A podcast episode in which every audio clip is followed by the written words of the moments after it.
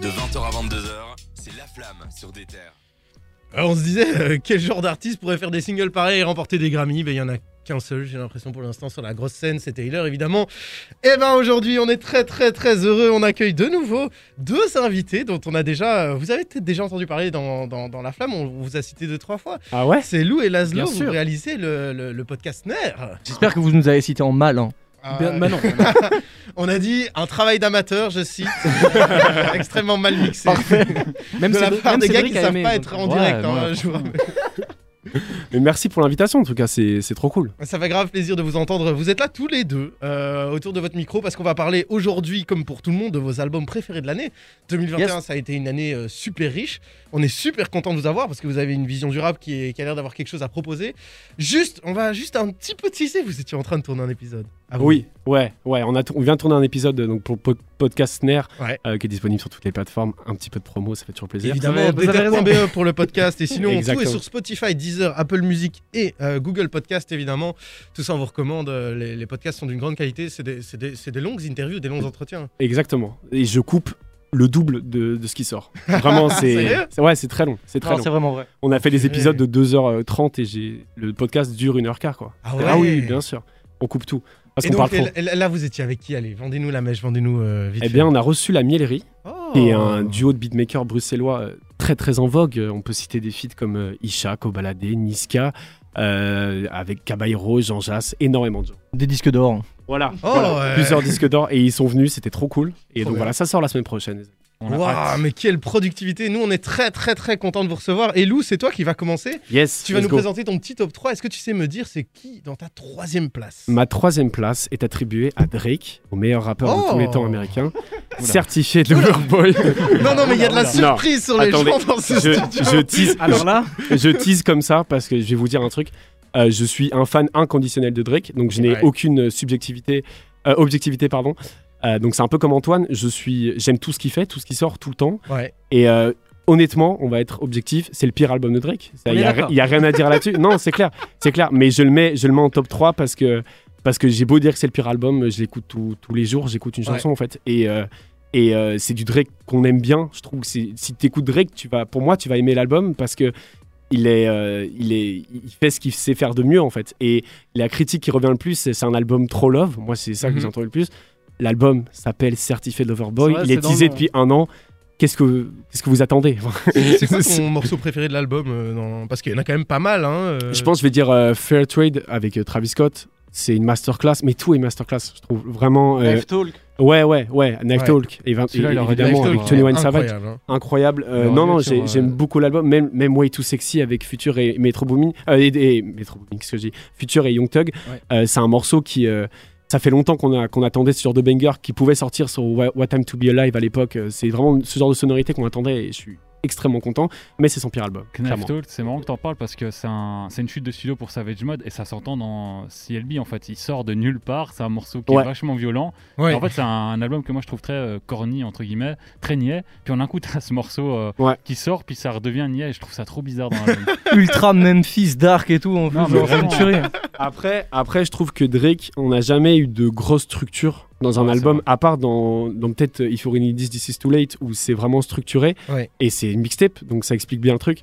Euh, je pense que, enfin, quand tu écoutes, par exemple, euh, euh, What Time to Be Alive ou encore euh, Nothing Was the Same, il y a très peu de structure, donc je trouve pas ça très dépaysant en fait. Ouais, mais là je trouve que justement l'album était très. Il y avait beaucoup de cohésion dans la structure et tout, jusqu'à ce mo- morceau-là. Ouais, ouais, ça ouais. qui sort vraiment nulle part comme ça. Mais il faut l'écouter comme une mixtape. hein. Et euh, du coup, parce que euh, on adore l'album de Drake, hein, mais euh, c'est quoi ton numéro 2 Parce que Mon moi, si- j'ai envie qu'on se rapproche du 1 là. Mon numéro 2, c'est l'album de Sopico, Nuage. Oh je le trouve, je le trouve. En fait, euh, Sopico, j'avais toujours eu le même avis tout le temps. Euh, c'est bien ce qu'il fait, mais c'est mieux quand il le joue à la guitare. Euh, pour moi, l'album, il, avait sorti l'album Yé il y a très longtemps, où il est en cover avec cette moto incroyable. Et euh, pardon, excusez-moi, je perds ma voix. Euh, il sort les unplugged de cet album où il le joue à la guitare et Ouais. c'est tout le temps dix fois mieux. J'écoute que les morceaux comme ça et je me dis mais c'est quand qu'il nous fait un album guitare voix? Parce que tout le monde attend ça et c'est incroyable. Et là il sort Nuage qui est un album hyper acoustique donc il n'y a pas que de la guitare et de la voix mais c'est euh, c'est c'est Sopico est, est arrivé à son paroxysme. Je trouve que c'est parfait, toutes les tracks sont parfaites, les textes sont incroyables. Et franchement, je crois que dans les yeux, c'est son meilleur morceau de Ouais. toute sa carrière. C'est mon avis.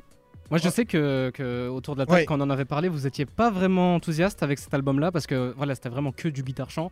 Moi, j'avais découvert avec ça. Moi, j'ai euh, beaucoup aimé, ouais. J'ai Euh, vraiment adoré. Donc, euh, je, je- je vois dans tes yeux que t'as as moins aimé ça par rapport au, au reste. Bah, moi, clairement, je suis un fan de Sopico de longue date. Et moi, c'est le Sopico rappeur que j'aime bien. Genre, Hit, pour moi, c'est un, meilleur, un de ses meilleurs morceaux. C'est quand il rappe vraiment. Et là, il m'a un peu perdu. Mais bon, après, je suis pas un fan de la guitare déjà de base. Je le disais un peu avec Damso. Moi, tout ce qui est vraiment chant, etc., c'est pas ma cam. Mandoline. Yannick Noah, moi, moi, je pense que j'ai découvert avec Colors, du coup, j'étais directement dans le bain. Ouais, ouais, euh, je comprends, moi je l'aimais bien quand il faisait la petite dose et là c'est trop d'un coup. Je reconnais qu'il y a du talent, je reconnais que l'album est réussi clairement. Ouais. C'est- moi ça me parle tout simplement pas et voilà, c'est subjectif. Mais je crois que c'est parce que le mec c'est un musicos de base en fait. Ouais. Avant d'être un rappeur, Ouais, ouais, c'est un musicos et je crois que c'est un gros fan de folk et du coup faire Oui. un album genre guitare voix, ça sent Mais que c'est un truc sur lequel il voulait arriver C'est un grand fan de Kurt Cobain, il le dit souvent Bien et puis sûr. c'est euh, les faux. Unplugged, c'est inspiré justement de Kurt Cobain. mais Donc on l'a je vu. je trouve ça légitime en fait qu'il le fasse, mais On- ça me plaît pas. On l'a vu sur scène, il ramène avec lui euh, que des musiciens, que des mecs euh, à la guitare. Ouais. Il, y a- il y avait 25 guitares, je savais même pas que c'était possible d'en avoir autant. Euh, c'est les. Gypsy King. Purée, avec euh, une si belle sélection. Moi, j'ai envie de savoir c'est quoi ton numéro 1 Euh, bah, il va cliver, je pense. Dis-nous. C'est c'est l'étrange histoire de Mr. Anderson de Lilo. Ah, mais Ah, il, faut lui donner le crédit. hein. C'est Alors- un album exceptionnel. De nouveau, euh, très peu de- d'objectivité avec Lilo. C'est un artiste que j'aime beaucoup, même si j'ai découvert très tard, on va dire. J'ai j'ai découvert euh, un peu après Rosed, du coup. Euh, J'avais découvert avec un feat avec Mr. V qui existe, qui Oui. s'appelle Bouche d'égout, Bouche qui, est- qui est une Ouais. horreur, une horreur musicale. Allez pas écouter ça. Lilo fait beaucoup mieux. Mais euh, du coup, l'étrange histoire de Mr. Anderson, je l'ai adoré. Euh, donc, objectivement, il est moins bien que Trinity, je pense, parce que Trinity respecte un concept à la lettre.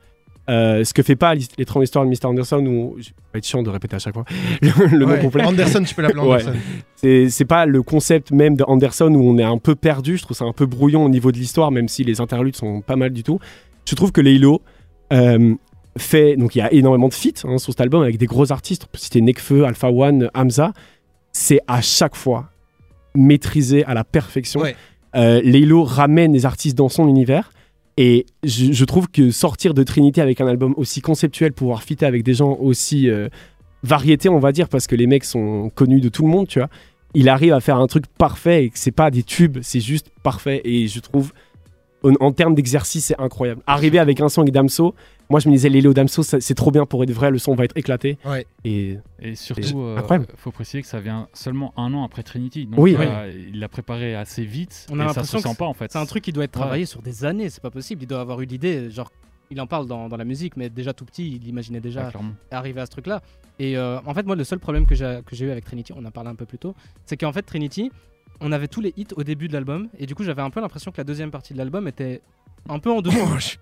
Et euh, avec Anderson, on l'a moins eu. Donc, euh, ouais, Non, non, moi je trouve que Trinity, la, la deuxième partie pour moi de l'album est tellement riche en bons singles, C'est en la meilleure, morceaux. c'est la fin. C'est la différence entre des hits, tu vois, et des sons beaucoup plus profonds, Ouais. je trouve. Là, En Ouais. fait, la, la fin de l'album est ultra réussie, mais est beaucoup moins hit. Ouais, Ouais. bah, c'est les morceaux Ça, je crois qu'on peut dire. mais le meilleur, meilleur morceau de Lélo, c'est euh, Million de Flowers. Ah oui c'est oui, clairement ça. Oui, oui. C'est la plus belle chanson de rupture qui existe en, en- en rap français, je pense. Ah ouais, Vraiment. elle est magnifique. C'est hip- waouh, c'est très violent ce que Imagine, j'ai dit. lover. Il faut vraiment revoir une partie du rap français, mais je trouve que c'est un morceau Non, incroyable. toi, t'es un lover de ouf, hein. Sopico, Gros lover, un Drake. gros lover. Bon, mais moi je, je- je vais avoir l'avis du lover. C'est quoi le morceau t'as- l'album pardon que t'attends le plus en 2022 Alors, j'ai envie de citer des trucs qui sont pas du tout prévus. J'attends l'album d'Amza, Ouais. un, en format album, quoi, un truc un peu comme, comme Paradise. Euh, sinon, euh, ouais, j'espère que Booba va en sortir un nouveau. J'ai j'ai envie de ça. Tu vas être déçu. hein. Je vais Ouais. être déçu comme j'ai été déçu euh, par Ultra, mais, euh, mais voilà, c'est des, des- des projets qui sont pas vraiment cités. J'attends Vald aussi, j'ai vu. Mais il y, a- y des indices hein, pour Hamza, on en parlait. euh, Il y a des photos avec. Euh, avec euh, c'était Takeoff ou Offset? C'était Offset, hein. Offset, Offset, ouais. Incroyable. Moi, juste Euh, une question euh, pour Booba. En fait, je voudrais revenir là-dessus. Pourquoi t'attends son album?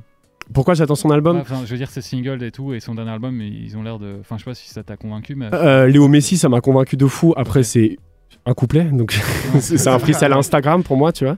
Mais, euh, mais en fait, parce que Booba, euh, pareil, aucune objectivité. c'est c'est le boss de l'histoire du rap français. Et, euh, et voilà, et Il y a d'office une pépite quoi. Là-bas, il y a le Ratpi qui, On- qui un peu. Ouais, euh, Martin dans le fond euh, qui programme la radio. Si vous entendez beaucoup de Booba, c'est de sa faute. C'est lui qui dit oui dans le fond. Incroyable. Mais tu peux pas. Moi, il y a un concept qu'on fait qui s'appelle la ligne du temps euh, dans, dans le podcast Snare, de nouveau de la promo, où je propose deux sons par année et qu'ils doivent choisir. Dans chaque ligne du temps, il y a Booba, parce que ça fait Ouais. 45 ans que. Enfin, non, pas, c'est son âge. Ça fait 20 ans qu'il qu'il est là et que c'est le meilleur, tout Lou, simplement. Lou, on va se quitter sur ton morceau de l'année. Yes. Et euh, là, on a assez teasé. Je pense que tu peux nous dévoiler. euh, quel c'est R9 Airline, voilà. Le Magnifique. meilleur, le feed de l'année, Dame Soleilo. Tout On va s'écouter ça et puis on revient tout de suite avec euh, le top de Laszlo, euh, qui est la deuxième moitié de l'équipe de Snare. Et euh, à tout de suite sur des terres. Merci beaucoup.